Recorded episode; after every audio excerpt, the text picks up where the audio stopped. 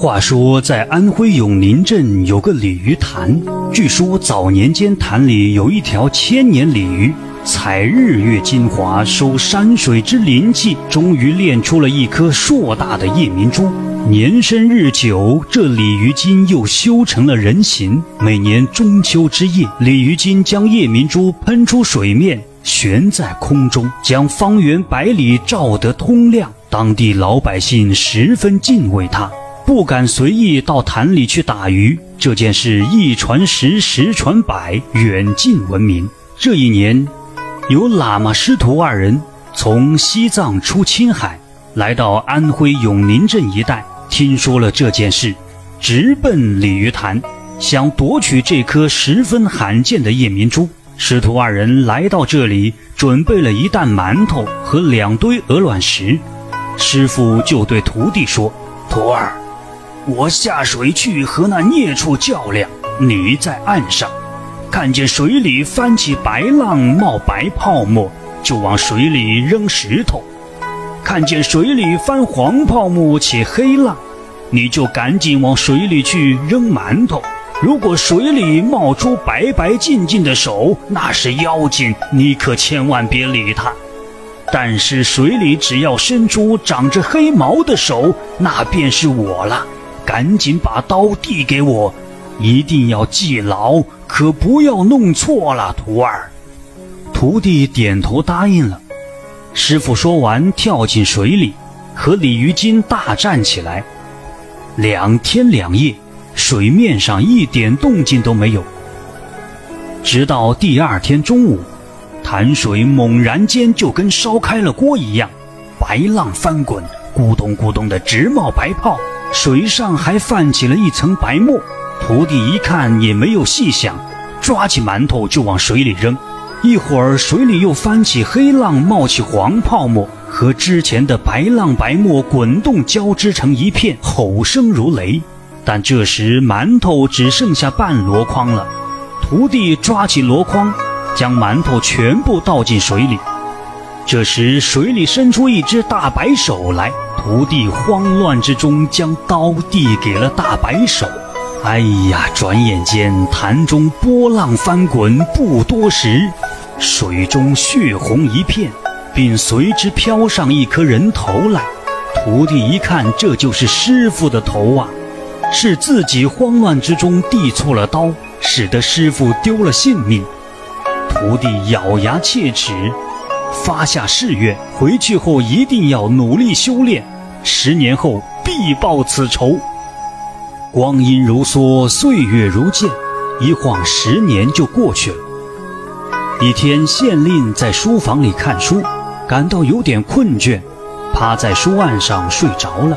这时来了一位穿着鱼鳞衣裳，戴着鱼头形帽子，上面还镶着一颗夜明珠的人，走进书房，来到书案前，双膝跪倒在地，对县令说道：“大人救命啊！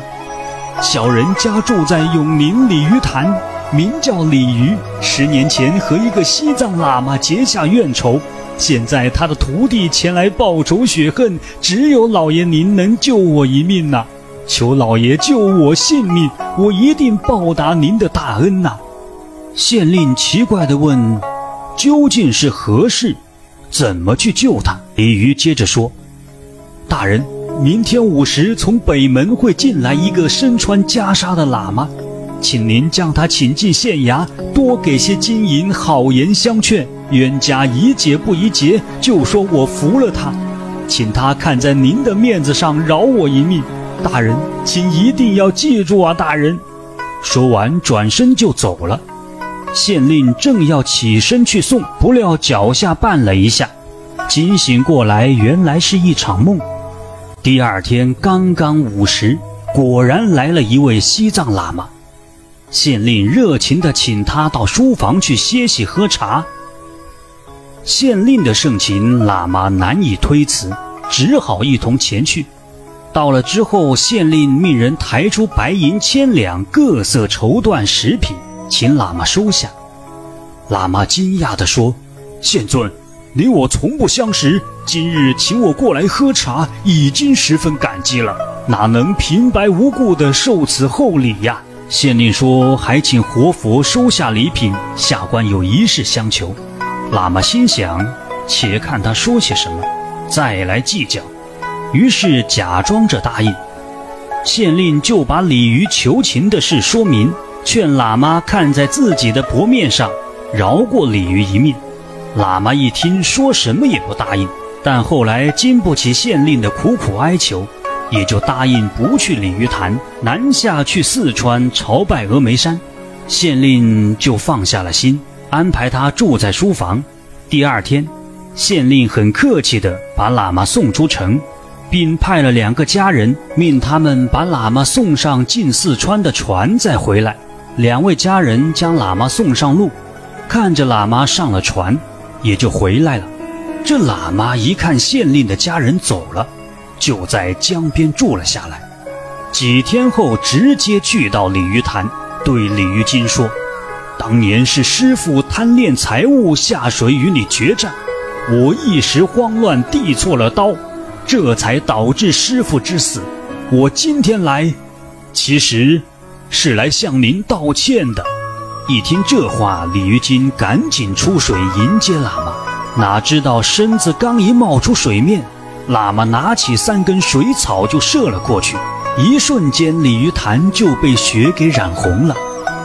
鲤鱼精奄奄一息，喇嘛还是不肯放过他，指着潭中念念有词。